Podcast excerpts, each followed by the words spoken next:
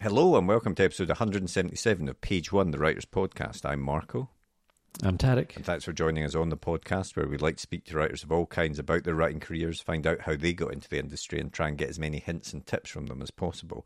And we've got a great back catalogue of guests, so please do go and check that out. But this week's guest actually gave us sort of sneak peek last week in the sense Ooh. that last week's episode was the live recording uh, at Chimera Festival with RJ Barker, which was a great episode. So please do go back and listen to that one.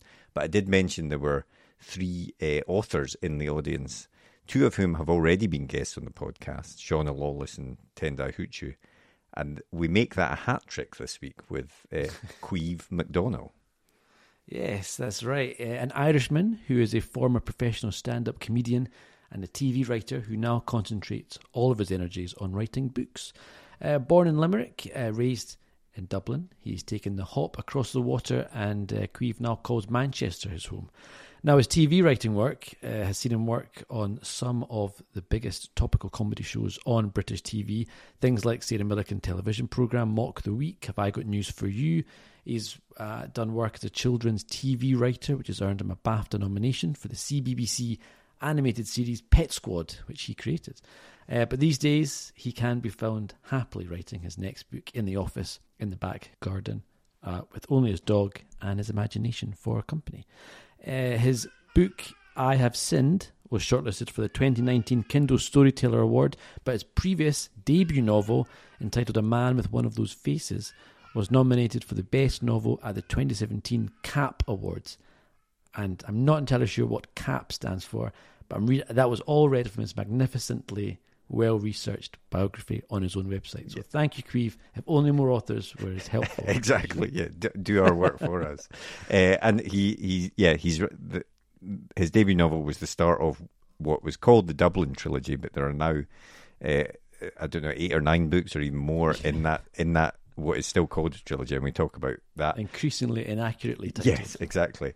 Uh, and then he also writes as C.K. McDonnell uh, the Stranger Times books, and interestingly, he publishes the Dublin trilogy books self-published, and the the C.K. McDonnell books uh, are trad published. And we talk about mm. that, talk about why he made, made that decision, and you know the efforts that he goes to to ensure that the self-published stuff is completely, you you know, of a level with the traditionally published stuff in terms of quality and things like that. So it's a really interesting and really fun chat. So yeah, it's a very fun chat. We will get straight into it after a quick advert for a writer's notebook, and then we'll be back at the end of the podcast with a bit more chat and to let you know about next week's guest. But for now, on with the podcast. The blank page.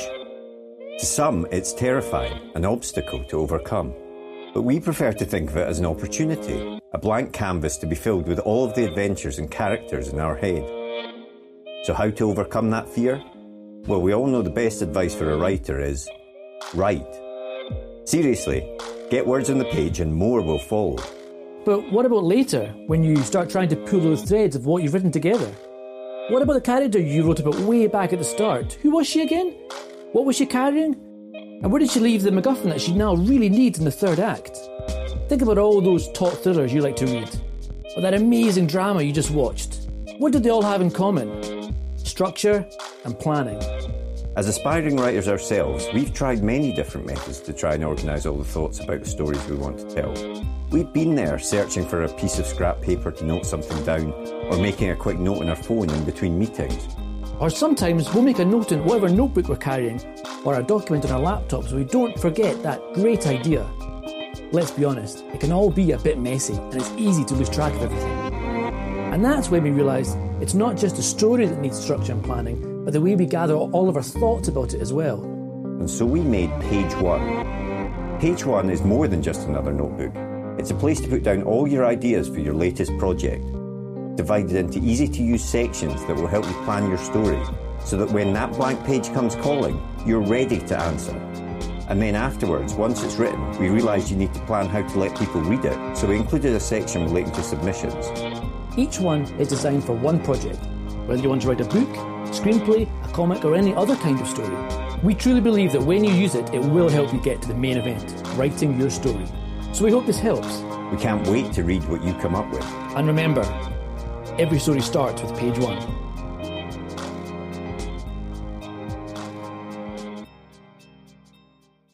I, I would normally say, did you always want to be a writer? But you started out stand up comedy and then moved into the world of fiction later on. So, I mean, was it a was comedy or writing fiction your your first love, if you like? Oh well, I, I mean, I, I never thought I could write a book because I can remember uh, people like that. Because I wrote, I mean, I was a stand up, and I was also I wrote a lot of TV stuff and had I kind of went through a period where, God, I must have had probably about 10 or 11 scripts optioned for, I think I figured out at one point, but option for TV in various different levels, and none of them obviously made it to, to the, all the way. So I was kind of always doing that. And people kept asking me about, oh, could you write a book? And say, oh, no, look, they're massive. How many words are in them? There's loads of them. God, no. How on earth do you do that? Um, but I never, I never honestly thought I would be. I'm genuinely quite, still now quite surprised. I've done like 15, 16 books, still shocked. Um, but yeah, it, it just sort of, I kind of got into it almost by accident where I had um, an idea for a thriller book, which I still haven't written, by the way. But I started trying, trying to write that, and then I started trying to write. It, realized I didn't know what I was doing. I ended up doing a starting a master's in creative writing um, in um, MMU in Manchester, and um, still haven't finished it, by the way. um, but I kind of did that just to sort of get myself into prose, and then I started going through prose. Um, and even then, my first book was a short story that got out of control. And I decided, I look, I'm going to write it as a practice novel. Like I wasn't mm. intended to go anywhere, mm-hmm. and that's ended up coming up with Bunny McGarry, which is probably the character that most people will associate with, with, with um, for the rest of my life, probably, which is weird but true. You talk about writing a novel being very different than doing stand-up stuff and comedy stuff, but I mean, it's all and I can see that's true in the sense of the volume of work and the number of words, as you say. But I suppose it is writing, isn't it? I mean, you must have always had a love of writing and creating things and, and, and crafting phrases, etc. Yeah, I mean, look, I always love the storytelling thing. It is a cliche, but it's true about the Irish. That you know, the storytelling thing is a big part in our culture and stuff like mm-hmm. that, and it, it, it genuinely is. I mean, honestly, I never thought I could write long form in all seriousness because my this sounds stupid, but it's my handwriting has always been dreadful to the point where like they sent me to experts and stuff when I was a kid because my mother, bless her, was a very very uh, determined woman, and she went, "No, he's a smart child." And like they're going, well, no one can read what he's writing. He's a smart child, and like she was literally um like kind of just wouldn't let it go, bless her, and basically kept pushing and saying, no, look, he's clearly intelligent. He's just he can't read his writing, and um so all the way along, like I could never um I always did anything anything that had an essay in it and stuff. I did really badly because people couldn't read what I was writing. In all honesty, um, so I was kind of well turned off the idea by the time I got out of school of ever writing anything because um, in that form. So I love stand up because that was just talking and stuff like that, and TV writing because it was always scripts on th- things. So I think probably I would have been much more into doing prose, um, except for the fact that education, frankly, turned me off it. Um, and then you know I eventually came back to it. But yeah, you're you're um, you're right. I mean, there is like I think the thing, the single thing is biggest thing about stand up comedy that most people don't understand if you're not close to it. Like even if people don't consciously think this, I think they unconsciously think that a lot of it's being made up on the spot and because it looks yeah. so effortless. Mm-hmm. And, and, it does look so effortless um, when people do it brilliantly. But the reality is they work their arses off. In fact, it's it kind of people find this disappointing or reassuring depending on their mentality, I think. But the biggest thing I can tell you about, because I've known some quite big stand ups, I've got mates who are, you know, big successful stand ups. And the thing is, they're they're incredible hard workers. They really are. Um, and some people think, oh, it's because I thought it was sort of effortless, and they're quite disappointed by that. But other people who were kind of maybe are reassured to go, all right, so there is you work and you get better. It's like, yeah, you have to have the talent, but the talent itself is nothing. You work and you get better, yeah. um, which is really the same as everything I think I found in life. Um, so yeah, but stand up is in itself very different in the approach and stuff because you can't write a book in the same in the way you write stand up or it'll just come across as someone trying desperately to be funny all the time mm-hmm. and that gets really tedious and i've read books that people have written like that mm-hmm. and they are really frankly tedious yeah i mean i, th- I think you've said that um, uh, you've said in the past that in your books the, the the comedy has to serve the plot as opposed to the other way around essentially yeah, that's a, that's a massive thing. I mean, I always I've, again I've sort of said this, but it's always the, the big thing I, I I think people get wrong. Comedy is not a genre. Comedy is a style, and what I mean by that is it's how you tell the story. But the and the way you, the important reason to think about it that way, I think, is because that way the story always comes first. And if you don't put the story first, and like I, I think I've even sort of said this kind of half jokingly people about if you've somebody walking into a room and the only reason they're walking into the room is because you've got a gag about that room, then close the door, set the building on fire, and start again. You've gone wrong, um, because you're they're supposed to be there because they have to be. Like even when I'm when I'm writing in my I'm sitting in my office now, and I have a big pinboard here, and I put up cards with all the different scenes on it, um, and there's never ever a joke on that board because because that's not what I do. And to be honest, even if you actually lit prose writing, the big difference again with stand up is we weirdly did this years ago, a couple of years ago, because you got a very strong mail list, and we asked people, "What's your favorite line from any of the books?" Um, and like all these people who were like hardcore fans kind of came back, and almost none of them had a line they could actually kind of because it's a different kind of humor. Like I can give you, you know, thirty Steven Wright gags I think are great, or this or this gags and that gags, but but prose prose that are funny just aren't the same, and there isn't. And it, it's it's all about the character, and it's funny because of who's saying it, Yeah. rather than the line itself. Yeah, absolutely. And and obviously, was that short story that grew into the grew into the first novel? Was that um, the first one, the first book of the what you call the Dublin trilogy? We'll get Yes, onto that well- in a minute. But um, yeah, was that was that um, a man? yeah, that was one a man faces? one of those faces. Yeah, And, and it was literally I just had that title. Um, because a lot of time with, with short stories and stuff, which I still do now, more for the Stranger Times, which I'm sure we'll come on to explain the different things I do. But I have this where I, I like doing short stories, and I'll sometimes have like the idea of what the whole story is about. I'll literally sometimes just have a title, and a, and a man with one of those faces just because someone said I heard someone use that phrase, and I was like, oh, and I had the idea of a bloke who spends his whole life being mistaken for somebody else all the time, or like di- different people all the time. And I realized when I started writing it that that's a very interesting premise, but nothing's actually happening there. And I had the idea that he was he would he would end up um, visiting dementia patients in hospital and pretending to be who they wanted to be, which again is an interesting idea, but nothing's happening. And the real key, the inciting incident was one of those patients tries to kill him. That's literally I can I can remember where I was sitting when I had that thought. I was in the MMU library, surrounded by people twenty years younger than me who can't feckin' whisper, and uh, I mean they really can. There's a whole generation that whispering is a last lost art form. Don't get me started. but um, but yeah, I can remember where I was, and literally just the whole book then coming out really fast. And I was literally going by by the end of this hour session where I was supposed to be working on a short story, thinking, "Oh crap, this is a novel. I'm going to have to write it." And I had sort of like big chunks of it came out then. Um, but again, I didn't really know what I was doing when I was writing my first book. You learn a lot from doing your first book. Um, I think that's the big difference between anything. Is your first book and every other book's a big ex- difference, massively different experience. I think certainly was for me because in the first book you don't know what you're doing, and the second and, and anything beyond that you're going, well, I have done this before, Yeah, so you you have the confidence to know that you can actually do it and stuff, and I think that helps a lot. And and when you came to writing that short story that became a novel, what was it that drew you to that genre, the crime genre? You know, have you an avid crime reader? Have you always liked that kind of stuff? I mean, it's one of the ones I read, but yeah, it is it is one of the ones I read and stuff. So I've I've, I've got a lot of kind of crime books that I do. I'd say it's probably about half of what I read. Um, so I like that sort of genre, but um, it's kind of weird. I was at a conference over the weekend, and um, one of the things was it was a fantasy and science fiction horror stuff in Derby, which is a great conference.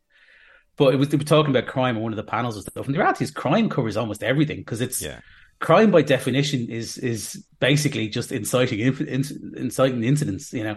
Yeah. so you can because a lot of stuff ends up being crime if you like.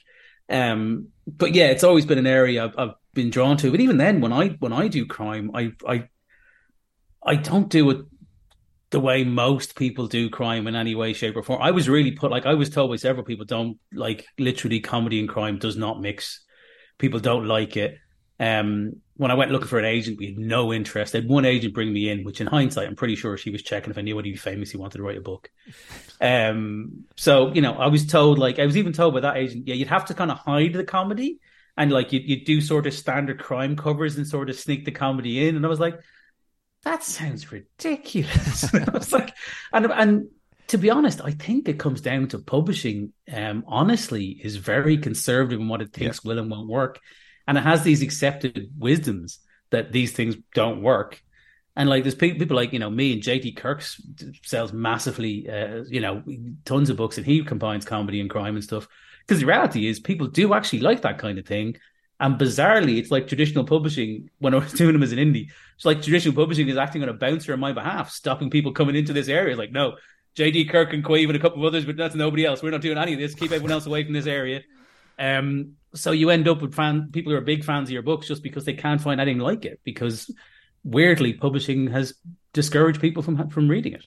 Yeah, I mean, we we spoke with uh, James Oswald, um, hmm. and he his crime books are have a supernatural paranormal tinge mm-hmm. to them but he says that when they're marketed essentially they're marketed as straight crime books yeah. and it is like publishing just doesn't trust people to to you know take a chance on a different kind of story even though the evidence seems to be there that that um, different approaches or cross genre and yeah. stuff like that is is actually very popular but it and must then, just be too difficult if, for them to to think mm. about. If know. you then do get big in that area, then they want to shout it from the rooftops that this is a comedy crime book because we know people like these specific comedy crime books, but no other ones. But these ones specifically are okay, and it's oh, well, yeah, it's a very weird thing. I remember I asked my agent about the Richard Osman effect because you know obviously that book's you know cozy crime kind yeah. of thing. And all that sort of stuff's done brilliantly. You know, very, very good books. And I was like, was that open up the area a lot more to comedy crime? And he went, to be honest, uh, it's probably got publishing thinking we need to find more celebrities to write books. That's the lesson they seem to have taken from it, which is frankly the yeah. wrong one. Yeah. Because, you know, that's like that obviously got a good start because of who wrote it. But to be clear, those books have done very well in Germany. I was over there recently. They've done really well in Germany and all around the world. And they don't get pointless in Germany. So let's people keep banging. I do see authors sometimes banging out with celebrities writing books. I look, I can understand their their thinking to a certain point, but Richard Osman has not sold that many books around the world because he did Pointless, and he sure as hell hasn't got Steven Spielberg interested because it's the guy who sits behind the desk on Pointless. um, it's because it's a very well written book that happens to be written by somebody who was previously famous. Mm-hmm. Yeah, and and you're I mentioned it earlier, but the that was the first book in what is called the Dublin trilogy, which has then um, grown arms and legs. I think it's fair to say, but you have kept loyal to that original series title that you have there, despite there being way more than three books. Yeah, well, but basically, um, it's it's weirdly looking back on stuff. When I read my first book again recently, I had to read it for a thing, and I was actually surprised that I thought, oh, this is actually. I always thought there'd be loads of things I could spot, as I wouldn't do that again. I was like, well, most of it actually, I think I'm I'm I'm pretty much would stand by. I'm I'm pleased with it, but the thing I really didn't give any thought to was I had an idea for like a three book series. I don't know why I decided to call it a trilogy. The biggest mistake I ever made. Biggest piece of advice I give to authors just don't put the word, don't put a number in your series title unless you're really 100% certain. Um, because basically I had the idea for the third book. And then I realized as I was coming up to writing it that it was actually going to have to be a prequel and then another book. Um, and then what happened is I basically had like a 16 year gap and I, um, I wanted to write sequels to the prequel, which is what I've done. So books five, six, and seven all happened before the first two, and uh, it's basically it's a mess. I've, it's like this. The one thing I will say is, if I was traditionally published, they would not have left me let me do this, where I'm moving all over the timeline. But I just went, well, look, I'm my own boss. I want to write this book. I think the ideas for the books are strong. People really like the, the books that are the later books because they they kind of I established the world from 16 years ago, whatever. Well, you know, back early 2000s, basically. Um, and there's like you know kids and stuff in the book because he runs a, football, a hurling team, and um, that are very popular with the readers. And I was like, well, I enjoy. I want to write. I want to write, and people seem to write reading. And we kind of. It was worse when you had book five in the Dublin trilogy. To be honest, by the time you get to book seven, you can kind of lean into the ridiculousness of it, and it just becomes more distinctive because we've now stopped getting the emails explaining what a trilogy is because um, we, we we thought of like splitting them up into different series and calling it the Dublin trilogy and all these ideas, and none of it was seem right. So we just we now literally call it the increasingly inaccurately titled Dublin trilogy. And I mean, you mentioned it there that you're you're you're obviously going down the self-pubbed route, and and I wanted to ask you about that, and and specifically, you know, for people out there that are wanting to go down the similar path what was it that you did? What steps did you take in terms of you know editors, cover design, all that sort of thing? Well, I mean, the big thing because my um my missus who now runs our publishing company, she's um you know she does that full time. She has for a couple of years. Um, she comes from a publishing background in educational publishing and stuff like that, which is obviously handy in itself. And um, one of our earliest things was we always wanted to kind of go for be- best quality we could when we were mm-hmm. doing stuff. So like we got some editing on the first book as much as you could afford, basically, and we got a very good cover, um, which is again equally well really important to get people to you know start reading it and stuff. But then as we moved on the book started being successful, we um, as a principal spend a lot of money on editing and stuff. I mean, we actually spend there's been surveys and stuff, and I've I've seen for a fact that we're when it comes to how much we spend on editing, we're we're in the top one percent of, of indie publishers comfortably. Right. Because what we actually do now is um, we got we got when we got traditional publishing deal with the Stranger Times, there was we got a brilliant line editor, um, uh, Rebecca, and we actually because all traditional publishing houses now what they've done is, is they've um, they sort of cut back and they outsource all their line editing and stuff. I think they don't have them in house anymore. So because of that, we went, oh, so she's she works for herself. I said, oh yeah, brilliant. Could we could we have email because we'd like to get her to do our other books? And they were like, they were like, um, can't think of a reason why we can't give you that. Because so yeah, we, we basically and you know costs a lot because the, the rates for like the sort of union rates for for for line editors, but you know she does an extremely good job and it's very time consuming. So we're happy to do it because we always we're conscious of the fact that people have this attitude towards self publishing that they're lesser and they're not as well produced. So we want, we always, from as soon as we could, we wanted to make it to the highest standard possible. And we did that with the audiobooks as well, where, I mean, literally, um, the guy who narrates the Dublin Trilogy audiobooks, Morgan C. Jones, is pretty much the top voiceover guy in Ireland. Um, to the point where every time I go to the cinema in Ireland, he's always on one of the adverts trying to test out. Like, you know, and um, again, we just, he, he, you know, he doesn't mind me saying this, but he hasn't complained yet, but he's, you know, he's not cheap. But we wanted to, when things started taking off, we thought, right, we'll reinvest the money to go for the higher standard possible. So I think if people are doing self publishing or, you know, indie, whatever you want to call it, um, I think the important thing is obviously don't spend money you don't have. But if you have the money, and people always this thing, what would you, sp- if you had money for marketing, what would you spend it on? I'd spend it on an editor. That's what I'd spend it on mm. because people have this idea they can give X amount of money to a PR person, an editor, and stuff, and a PR person or a marketing person. The reality is they, it's very hard to get an instant, you know, turnaround from those things. But what you need to do is make the very best product you can make, then worry about getting it in front of people. Because even our the editor we got um on the first book, like the um we got a we got a guy called Scott Pack as the sort of uh, you know overview editor, if you like. Uh, who's brilliant, and I didn't know who he was, and only afterwards I realized he, he'd done all this stuff in the industry and all that and um, we brought him, we got him in, and he was great. Gave me some really good advice, especially for a first time author. And he also said, "Look, this is good." Like he was really nice to us. He said, "Look, I, have done a lot of this. This is good." Like he actually said, "Do you want a publishing deal?" Because I know people.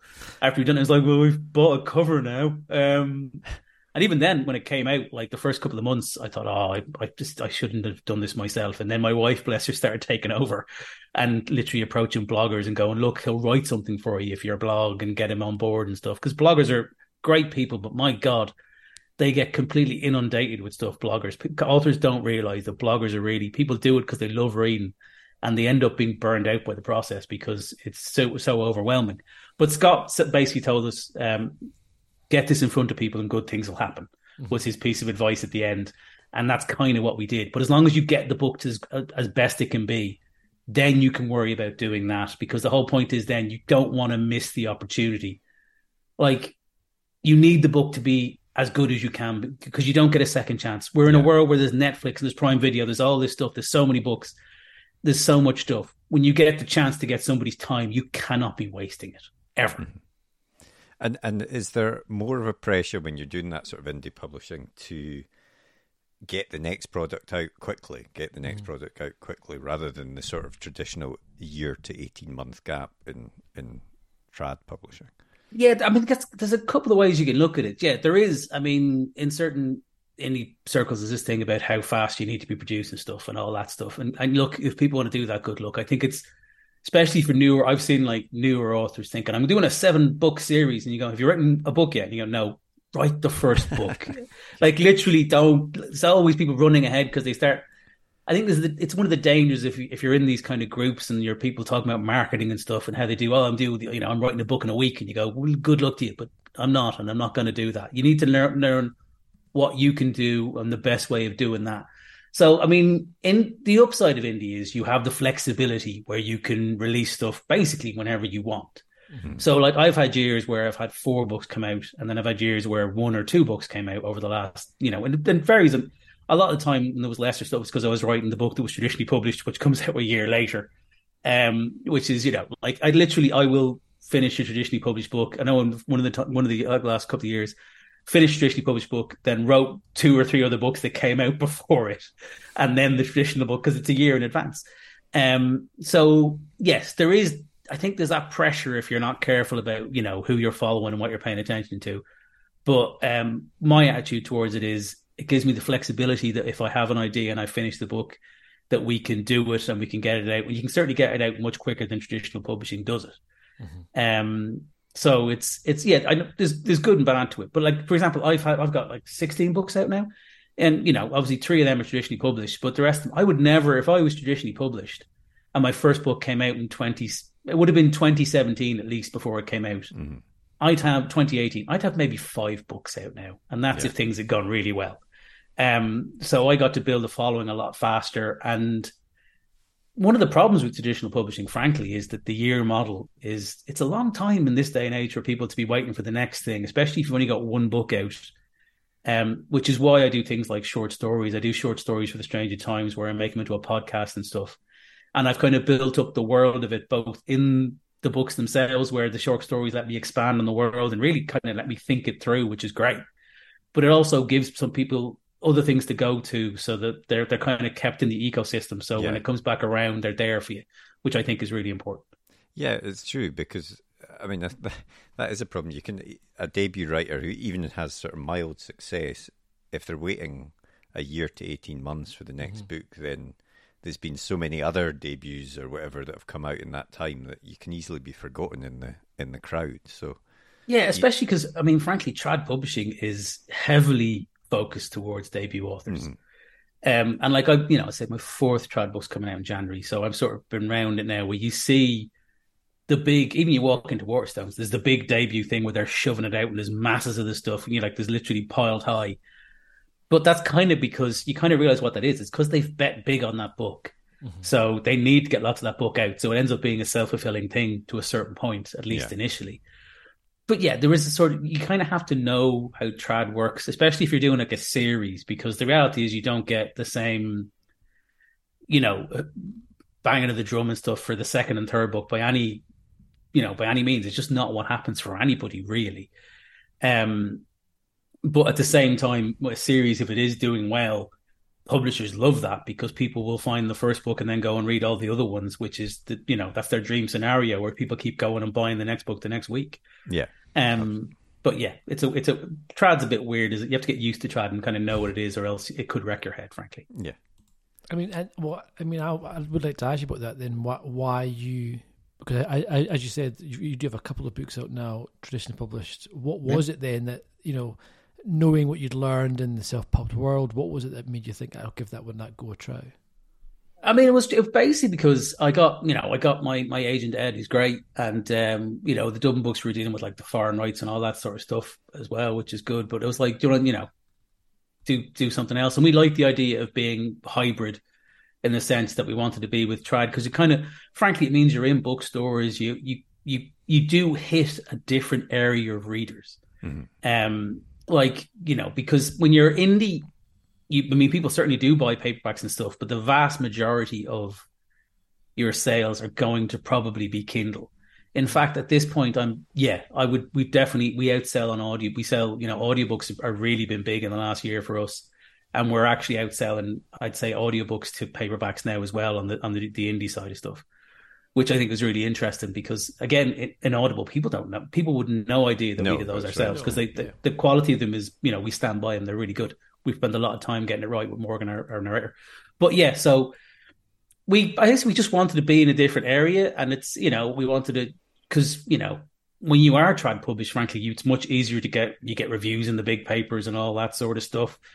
Um, you know, you get into the bookshops, you can get into Waterstones and stuff, which you can do as an indie, but frankly, unless you're somebody who's massive as an indie, um, like LJ Ross does it, but she's an audio, she's got her books into bookshops, which is amazing. But LJ Ross is selling like I think it's eight million or something. Louise is that now? She's extraordinary, she's incredible, like success. She's an amazing. She's one of the biggest. She should be the, one of the biggest stories in publishing now. Um, but yeah, but unless you're anybody else, it's kind of. I think everybody tries to do it when they're indie. They try and get books into a bookshop and they go through all the hoopla. And it's one of these things that you, after you jump through quite a lot of hoops, you quickly realize, ah, this isn't worth the effort. Um, especially when you're when you're running a business. Like I was really lucky. We got one of my books, the third book, got picked up um, by the biggest book club in Ireland and made their book of the month. Um, by um, yeah, and that was a you know an amazing thing. But we got into a bookshops in Ireland because of that and stuff. But even then, it didn't really establish what we thought it would, mm. which is a shame. But you know, then the traditional book publishing and just traditional publishing and bookshops are kind of linked together. Reality, that's the thing they are. So it made sense that way to get in that way. Um, and it's what's been really good is initially we had a lot of people from the the, the Bunny McGarry books, Dublin trilogy, coming over to the Stranger Times because it is a thing we were talking about earlier on that you know that author and they were hiding the supernatural element in crime, crime books. Yeah, there is a danger in that though. You will get some, you will get some readers who just like read the book, they're enjoying it, and then something turns up yeah, that's supernatural. Right. They go, "Ah, this is ah, how dare you?" Because crime fans will some crime fans are very wary about going into other areas. Um, they like, you know, they like crime. Whereas if you get fantasy fans, they generally are much more willing to try a more crime book. So we've had like people go over from the Bunny books into the Stranger Times um because they were like fans of my writing. We just said, look, this is different, but it's all it's the same voice. You know, it's written by Caimh. You enjoy that, you probably enjoy this. And we got a lot of nice reviews and people going, you know, wouldn't normally read this kind of book, but I really enjoyed it. We got a couple from people going, ah, it's nonsense, uh, which is fair enough. They gave it a shot. But what's been lovely now is you've seen them coming back the other way now as well, where people who've read the Stranger Times books are coming back and finding the Bunny books, um, which is great. And it's just sort of one hand washing the other. And it was always our idea that that would be the the hope, and that is definitely happening. So I think in that regard, I think it's definitely worth you know looking at your options and having a foot in both camps. And and with the trad, but with the Stranger Times books, uh, you publish those under CK McDonnell. Um, I mean, is it is there a, was that a publisher thing? Was that your decision? What, why did you, or is it just because uh, they're a different type of story and you just want to differentiate that way? A, a, little from all of the above, to be honest. Where we, I wanted to keep the Caimh McDonnell books separate from the Stranger Times books because um, just boring things like on Amazon and stuff, it will cause a bit of bit of confusion and people won't quite understand what they're getting. Um, they also basically they were terrified of Caimh as I mean literally the word Caimh.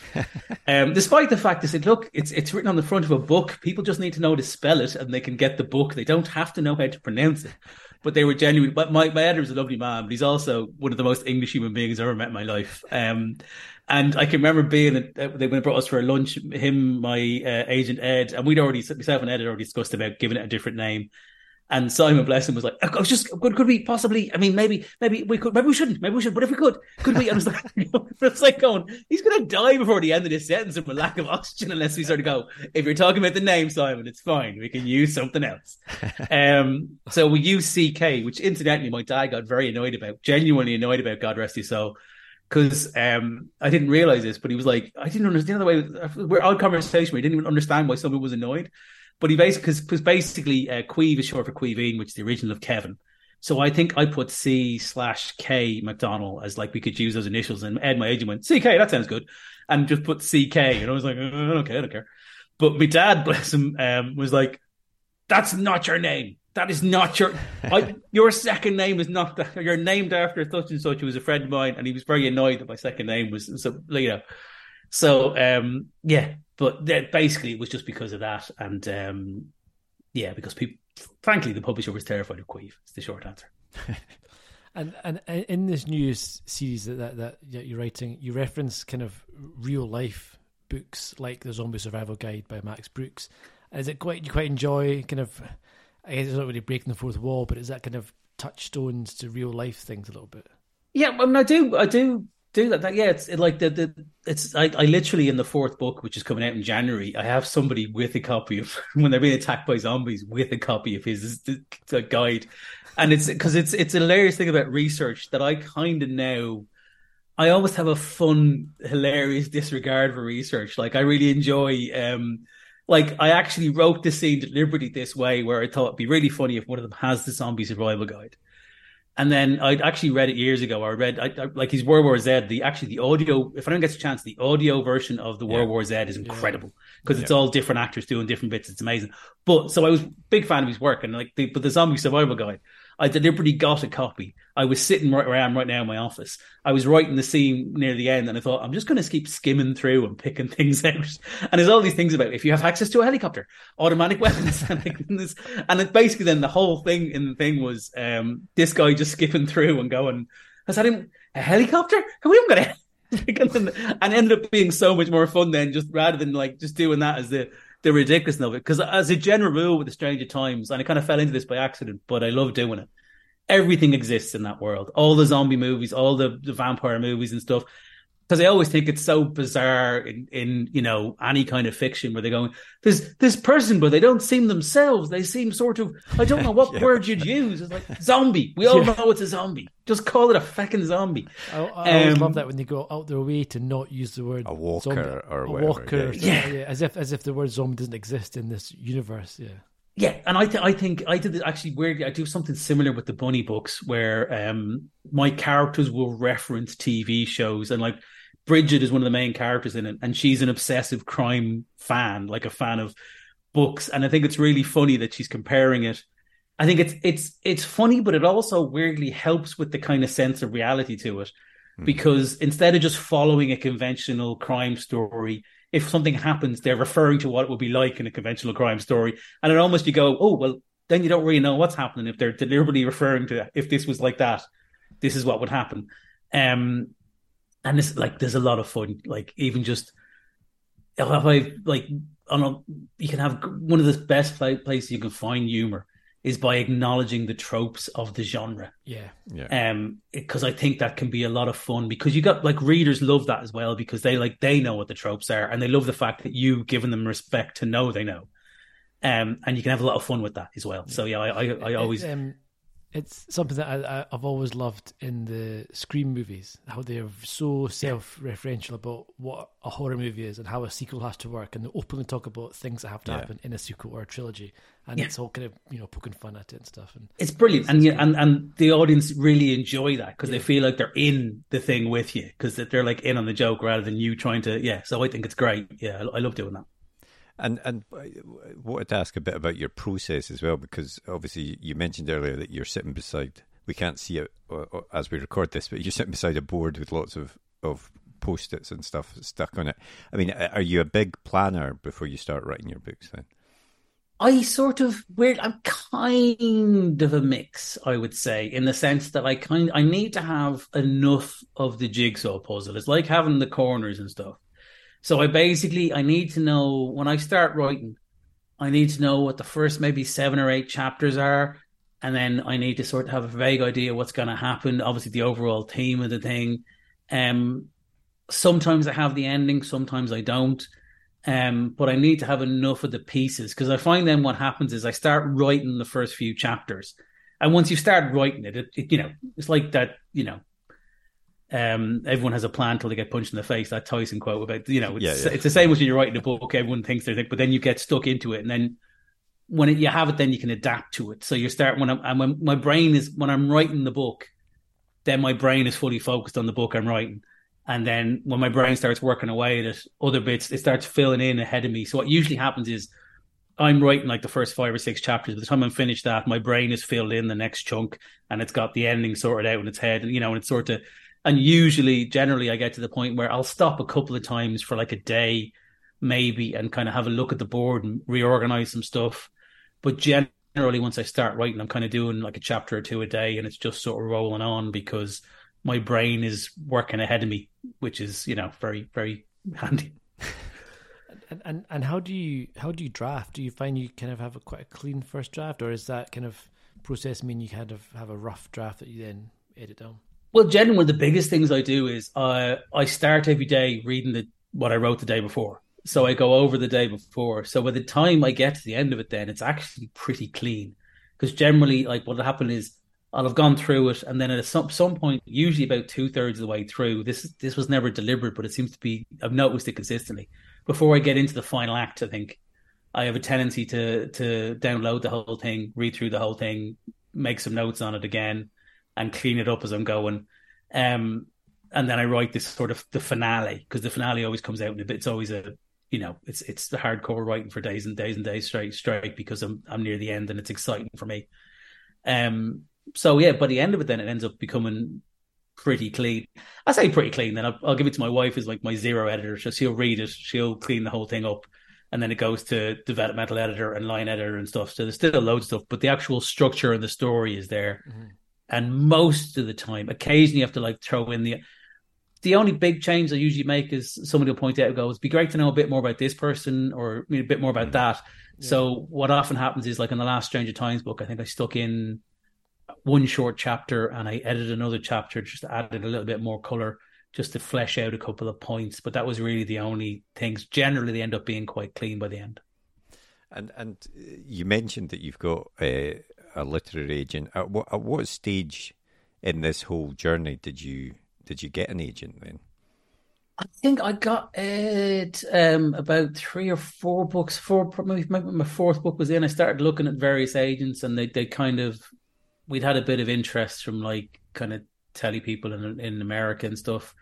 Um, and that was I kind of used that as a as a good point to go. Well, this is a good introduction to agents. Go look, we have this thing, and we've got you know a couple of queries about foreign rights and stuff. So it was probably relatively early in the process. I mean, um, in the sense that it's about you know because then I started looked at a couple of different agents and I had serious talks with a couple of them before I went with Ed. Um, but I mean, people always, I think when when when authors are looking for agents, that you you really cannot take that process personally. And it's only when you're like, literally when you have an agent, and I like, I kind of genuinely myself and Ed get on really well, and I, you know, I'll have a chat with him and stuff.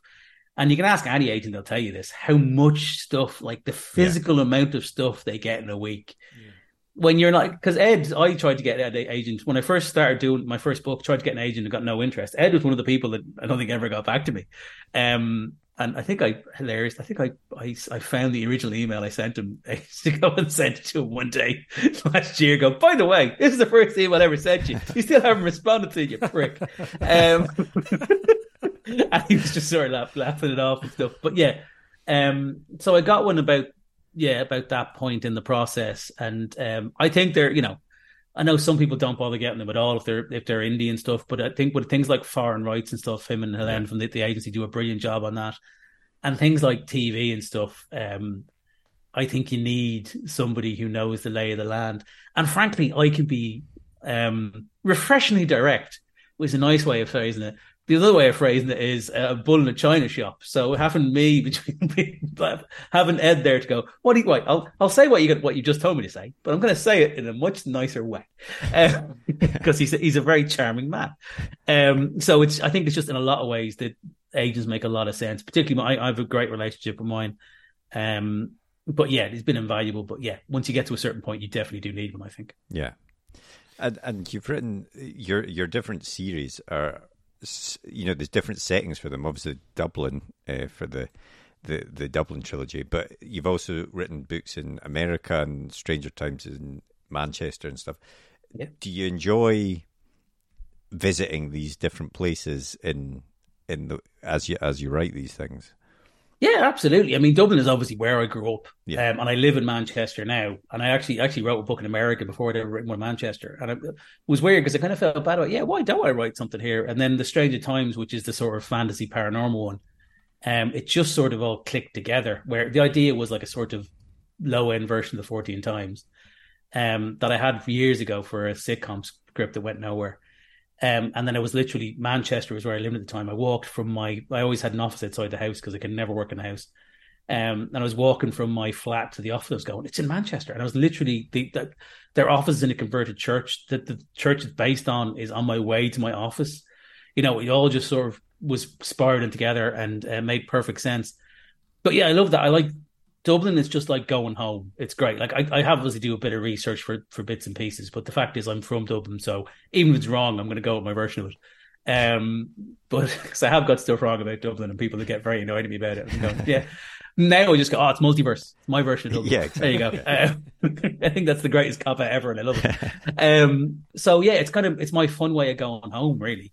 Um, I mean, obviously, I do also go home, but yeah. Um, and then Manch, and then the American thing. I was always fascinated by America growing up as a kid. I'm a big NFL fan and all these sort of things, and I think it's just a, a, a it's a fascinating place, America, for all the good and bad that's in America. I still think it's an incredible place.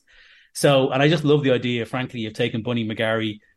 One of the big driving things behind the, the the American books was Bunny was sort of he knew everything. Like he was, he just he knew Dublin backwards. He's from Cork, but he's he was the whole idea was he, he kind of knew Dublin backwards, and it just seemed then like so great the idea. Well, let's just take him out of what he's mm-hmm. where he has all this you know knowledge and sort of thing, and shove him somewhere where yeah. he's really a fish out of water. Um, and he sort of like the whole thing was supposed to be like my semi sort of uh, Jack Reacher type thing. But I've discovered what Lee Child can write. Lee Child can write a bloke who just doesn't have many friends and, and turns up somewhere I've discovered whatever it says about me that um, every time I um, write a book, I keep coming up with characters that are supposed to be small characters, and they end up getting bigger parts, and then they end up hanging around. Um, and I end up literally with like basically, I use this analogy, but it's true. You know that scene in the Muppets Take Manhattan? They're in the car, they're picking one of them up, and they start picking up the rest of the Muppets, and they're all in the back of the car. There's more and more of them getting into the car. That's what my books are like. I keep picking these people up, and I can't get rid of any of them. So my books end up just being full of characters that I just can't let go. And see, when you're writing these kind of long series of books, and you've got you know different characters and different different different um, routes in, I suppose, for for new readers, are you always conscious about someone might be jumping on here halfway through? Do you always have to kind of leave a way in, a back door in for people so they don't get lost? Yeah, I mean, it's it, that's that is one of the big tricky things, um, particularly I would say probably more with the the Stranger Times because there's a lot going on in the Stranger Times books mm. because it's a it's a it's a band of seven journalists, you know, working on this thing. So this this ends up being like there'll be a B and a C plot and stuff. And I had this idea of making them sort of standalone-ish, but that's very hard to do in a series. Um, so I think it's one of these things where in a lot of series they kind of reintroduce things every time, which you do do to a certain point. You just have to. It's it's one of these things where you have to balance it, where you don't want to bore people who know, but you have to also, and also people need to be reminded occasionally of stuff.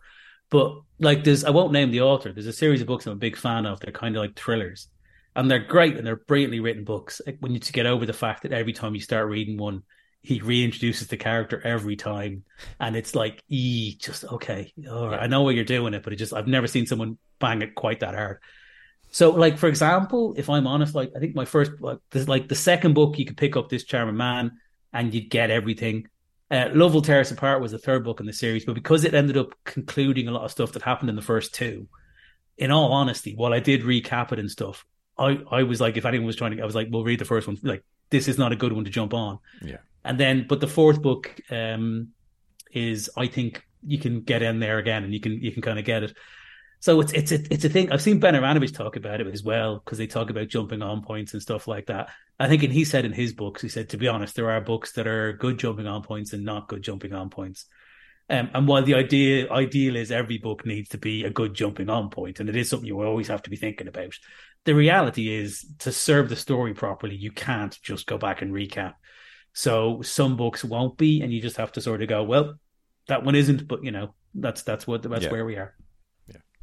And and would you want to go back to writing scripts and that sort of thing, uh, or are you happy in the world of books?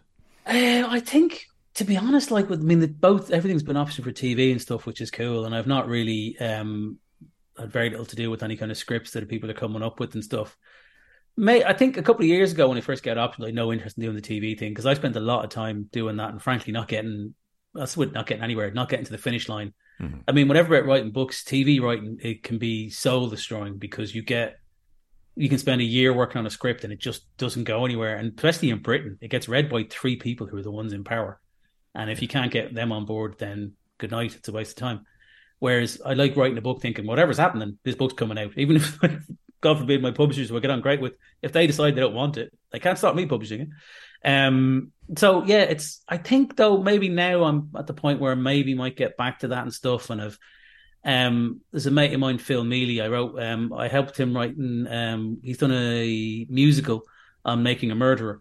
Um, that did really well in Edinburgh and stuff, and I know there was a lot of interest. I haven't heard from him. I'm going to speak to him next week at what's going on. But I basically I was writing that with him for a while, and then I I'm sort of he kept going with it, and I had to go and I sort of book stuff came up that I had to do.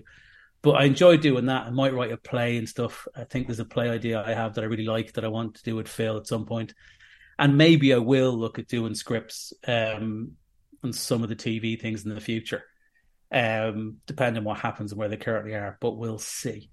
I, I, I don't know is the honest answer. But put it this way, I, it was a definite no two years ago. Now it's like Yeah. So what what have you got lined up next? You've got the fourth Stranger Times book coming out. What else is in the pipeline? Yeah, that's that's coming out in uh, end of January. I'm writing a bunny book now, which is the fourth McGarry Stateside, because basically the, there was going to be it's a whole different book that was going to be the fourth one, because um, basically I couldn't write that because the pandemic happened. I don't know if you've seen the news, but there was a wall there, no one could leave their house, so research was became really and, and th- that idea would have been weird. It was just very research intensive. That idea that was going to be that book, and I was kind of stuck then because I thought, well, I'm not going to write that book because I get it wrong. And then I came up with a novella idea. This happens a lot. I came up with an idea for a short thing that ends up becoming a novel. That's happened to me in my first ever book. It happened to me. There's a Welcome to Nowhere. It's a standalone thing with with actually secondary characters from the McGarry Stateside series. There was an, a short story called Smithy's Revenge. People kept saying that feels like it's just the start of a thing. I was like, yeah, it does, doesn't it? So I ended up writing that whole thing as a as a as a very odd novel that I really enjoyed. Um, and I've done that a couple of times. And then this, what I'm doing now is McGarry Stateside Book Four was supposed to be a novella um, that I just came up with an idea for um, that literally starts with them trying to find a toilet. Um, which is a great inciting incident for a th- crime thriller. Um, but somebody just desperately needing the loo. But I'm so I'm writing that. That'll come out before Christmas, and then I mean, to be honest, I have.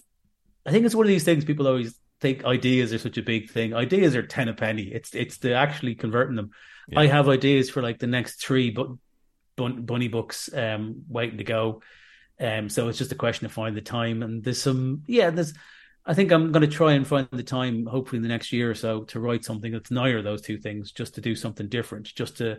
Because I, I really, I genuinely really enjoy writing. I always feel it was at a conference at the weekend actually, and I always feel bad because I think this happens. You might notice this at writers' conferences, but writers can be quite negative when people asking about the whole publishing process and the whole writing process. I think it just sort of happened. Like I was there this weekend again. You don't want to, you know, but I was like, um, I I love writing books. I, I genuinely do. I think it's it's. I, I come up to my office. I'm never like, oh, here we go.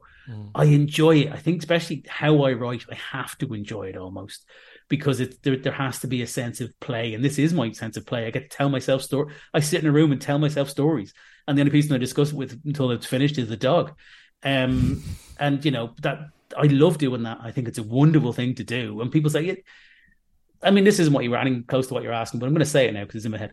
Because I do know, like, people talk about how hard it is to get a publishing deal and stuff like this. And look, it is. I'm not saying it isn't by any means. But the thing is, these things have always been hard. It's like people talk about, oh, stand up comedy. It's so hard to get into stand up comedy now. And like, yeah, but these things have always been hard. Are they harder than they were? Maybe. But don't focus on the thing about it being hard. Because if you focus on the problem, then the problem becomes all you think about. What you need to do is do it as well as you can and then see what happens. And not like you, can't, you know, I think people are worrying about a publishing deal before they've written a book, and they're put, worried about, you know, they're doing a five minute stand up set, and they're worried about is it going to be hard to get on, on TV Yeah. and all this. And the reality is, you have to first get really good and enjoy the thing, and then worry about everything else. And I do think there's a real tendency now. And like I, when I saw, like you know, I saw, you know, a very good author talking about, oh, it's the, the industry's this, that, and the other, and I can see why he was, he's had bad experiences clearly. But I saw a, room full of hopeful writers, and you could see their faces like, "Oh, this is." And I was like, and I just think we focus on that side of things too much. I think we should embrace that it's an enjoyable thing, and you can make a good living. Lots of people are. We know that. So you know, Yeah, and, and, uh, arguably, there's there's yeah, it might be difficult to get a publishing deal, but at the same time, there are more routes into it now with things like indie publishing and stuff like that as well. Yeah. So There's, yeah, there's an abundance of ways in. So just worry about being good at it, you know, and then you can. I mean, indie does favor certain things. It favors people who write series more or less, you know, and it, you know, people who maybe write faster than one book a year it does it does favor that because you can get the, you know, the best advert is your next book and stuff. But the point is, there's lots of different ways in, exactly as you said, and depending on what you want out of the process and stuff, there's lots of different ways you can go. Um, and nobody's, you know, nobody on their deathbed has ever regretted writing a book. Do you know what I mean? Like, just that's like that's something you go. That's you know, you should be proud of yourself for Yeah. doing that. That's a that's a cool thing that you've achieved. Um, and people should just em- enjoy, embrace it, and enjoy it, and maybe not worry so much about the negative side of it, uh, especially in the early stages. I think.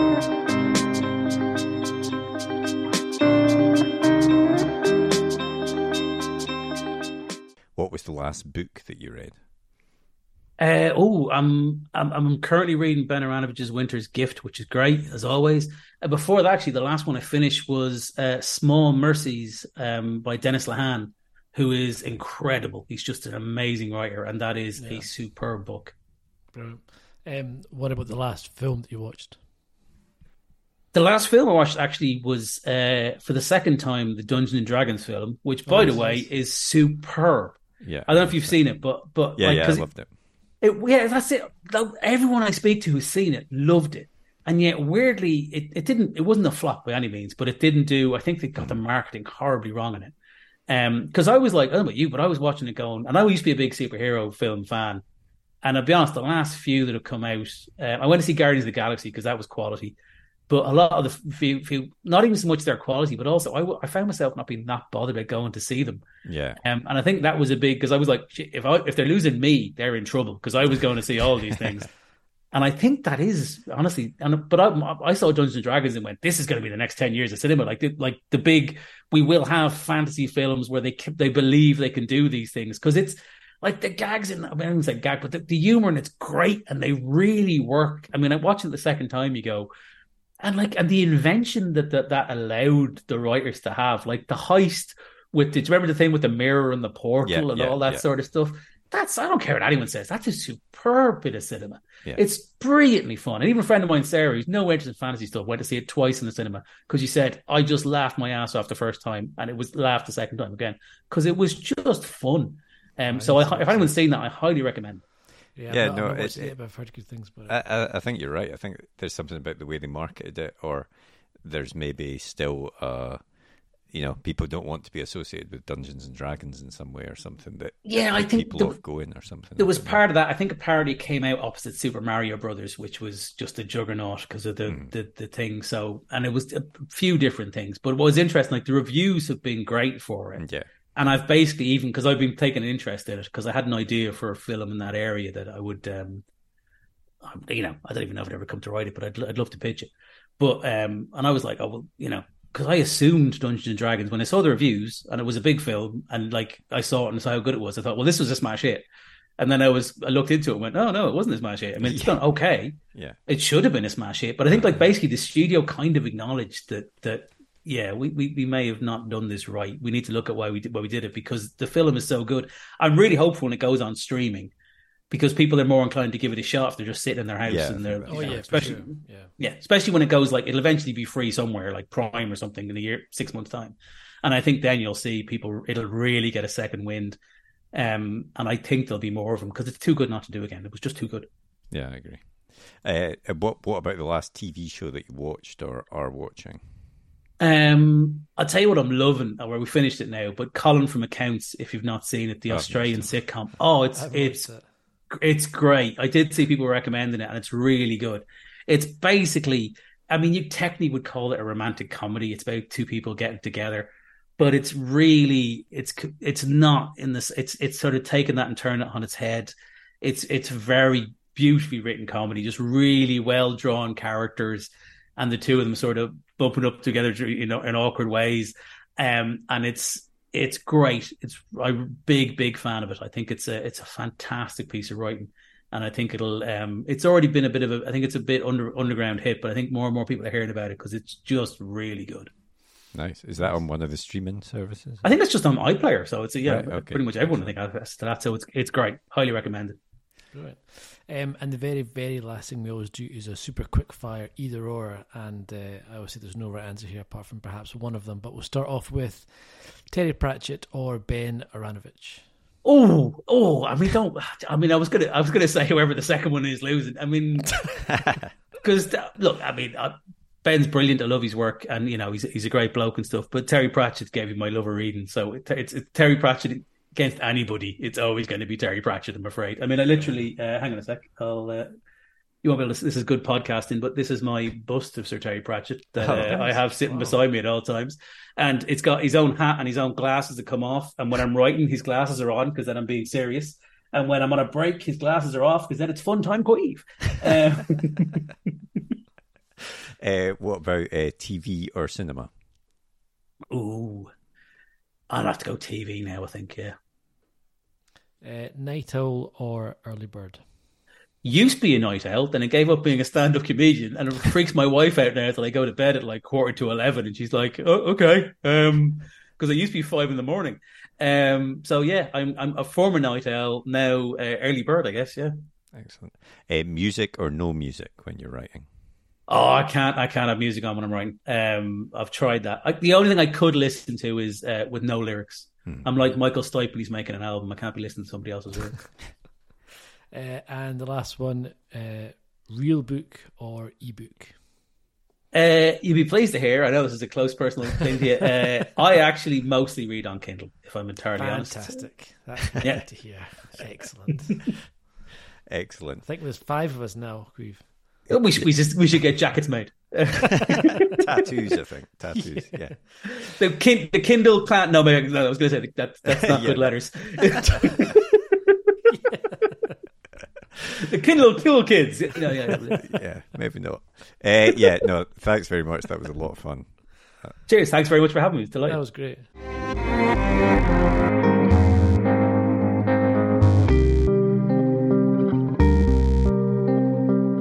So, uh, have you seen the D&D film yet, Tarek? No, I've not seen it yet. I have heard genuinely nothing but good things about it, and it's on Paramount Plus now, so I have no excuse not to Exactly. watch it. No, I, I would Yeah. definitely like like Caimh was saying. It's a lot. I thought it was a lot better than some of the more recent superhero fare.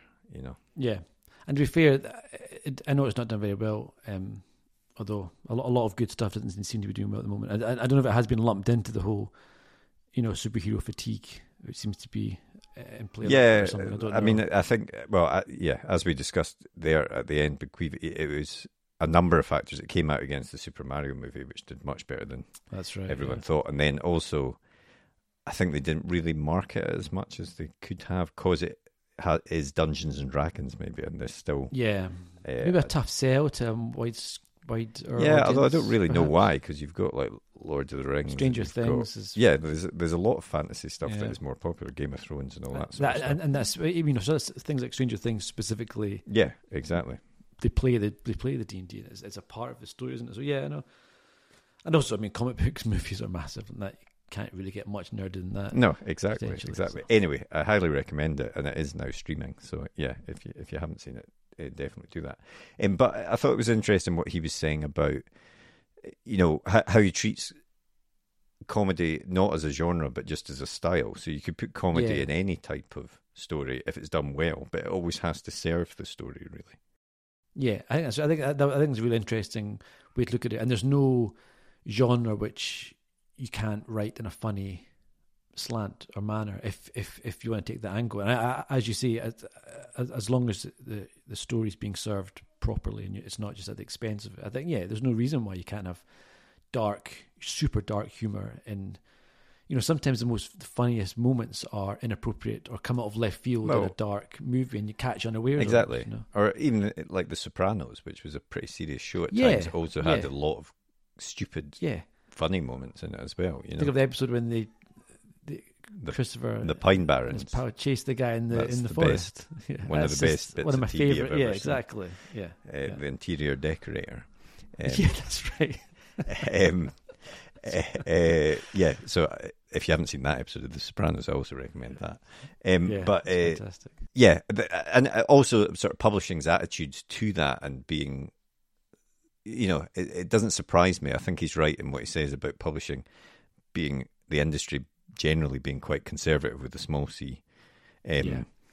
In terms of what it wants to publish, and it's only when something out of the ordinary does well that it suddenly says, "Oh, well, maybe that does work," and then th- that's what they look for. I mean, kind of a I, thing. I mean, it's something we've we've chatted about countless times, and you know, but uh, how often do you get a breakout book and then suddenly every book's got a very similar front cover for the next like three, four, five years Yeah. because it's just created this boom, and yeah, it's it's. um I honestly think the way to do it is not to have an eye on marketing, know what kind of stuff sells and what stuff doesn't, but ultimately write the book you want to write and, and don't pander or chase a perceived trend. I think. Yeah, and and also, I suppose related to that, as he was saying, if you're self-publishing, make the book as good as it can be. Hire, spend the mm-hmm. money on an editor Yeah, yeah, and things like that, yeah. rather than on the marketing, because you want to make the product as best as it can be, so that if it does get in front of people, they like it and they're impressed by it, rather than Yes. turning out a product that isn't so good, but you have adverts for it everywhere. That's it, you might get a lot of sales initially, but then it'll drop off very quickly if you do that sort of Yeah, thing. yeah, yeah. No, hundred percent. No, that was that was a great chat. We've Yeah, it very was. fun and some excellent advice. Yeah, yeah, uh, really good fun to have on the podcast as well. So yeah, you can get all his books. Uh, we'll put links in the podcast description.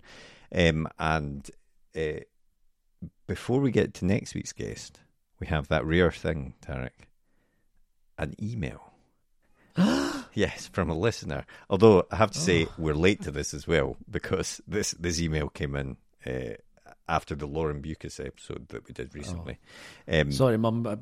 We should we should get back to you soon. no, no, it's not your mum even either. it's not, it's not a mum. No, no. Uh, Andrew Park writes in, uh, and he he says, um, "I've been meaning to write for a while to say thank you for one of the best, if not the best, podcast on writing and authors anywhere. So thank you for that, Andrew. Um, you lads really have a great talent for communicating with authors and being open to what they have to say. Appreciate that." Uh, but he says that he listened to the Lauren Beukes episode and he could really Thought hear was absolute shit. yeah, yeah, exactly. We ruined that one. Uh, he can really hear her despair of the potential impacts of AI on writing. The impacts of ChatGPT and similar so-called AIs on the creative professions could be incalculable. Most of all, he empathises with Lauren's comments about the preferences of the general public. Uh, he says, I might disagree with her slightly. It's true that many in the public do not care, but I also think many in the general public care a lot about writing, and perhaps an even larger segment of the public like a good read, but give little thought to what it is about a particular book that made it a good read. However, when those same readers get exposed to bad writing, they recognise it and know they don't like it. So, while the advent of ChatGPT has been almost universally negative, eventually readers and investors will, will realise that A, it's completely overhyped, B, that it cannot replace a good human writer, and C, that AI could AI overall could kill creativity as we know it. So, yeah, it's a bit it's a Excellent big issue. Um, thanks for thanks for writing in, Andrew. Um, yeah, and obviously AI has been in the news a lot. The- There's the author, the big lawsuit now against ChatGPT for books being sucked into um, ChatGPT and f- used to train it and things like that. So, I mean, I agree with a lot of what he's saying there in terms of it not. It, it, it, to me, it's a bit like a a magician's trick. It, looks good, ChatGPT, when Yeah. you first use it, and it There's no real intelligence. no, but when you start you start playing with it a bit more, it, it it starts to be less and less impressive. And with yeah, creativity, especially, I think it is way off. I mean, it may, of course, we're talking about something that could grow it at exponential speed, so it may get better, and it no doubt will. But at the moment, I don't think it's anywhere near good enough to write stories no, that people actually want to read.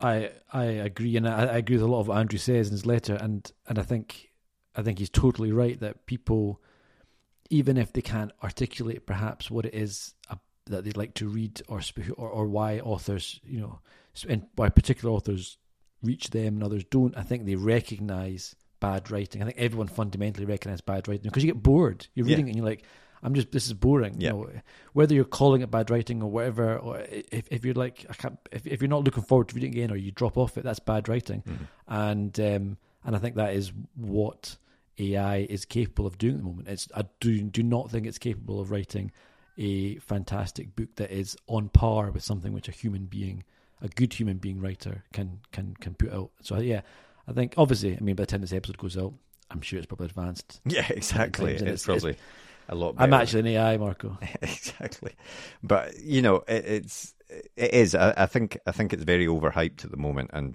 um, Mm-hmm. but I do think it's very important to the things like the lawsuit that authors are taking.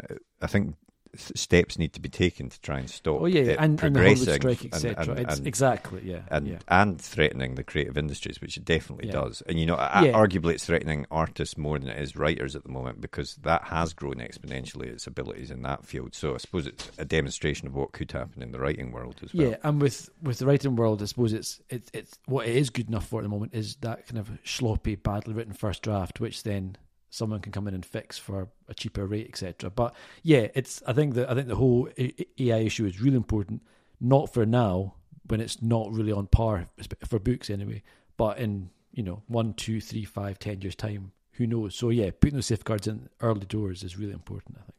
Yeah, so thanks very much, Andrew, for, for writing in. Uh, it is a big topic, so it's, it's one that we're bound to come back to Oh yeah, Uh, for sure. a lot in, in the future. So um, if you want to write in as well, Tarek will give you the details of how to do that in a moment. But first, uh, we just want to tell you about next week's guest.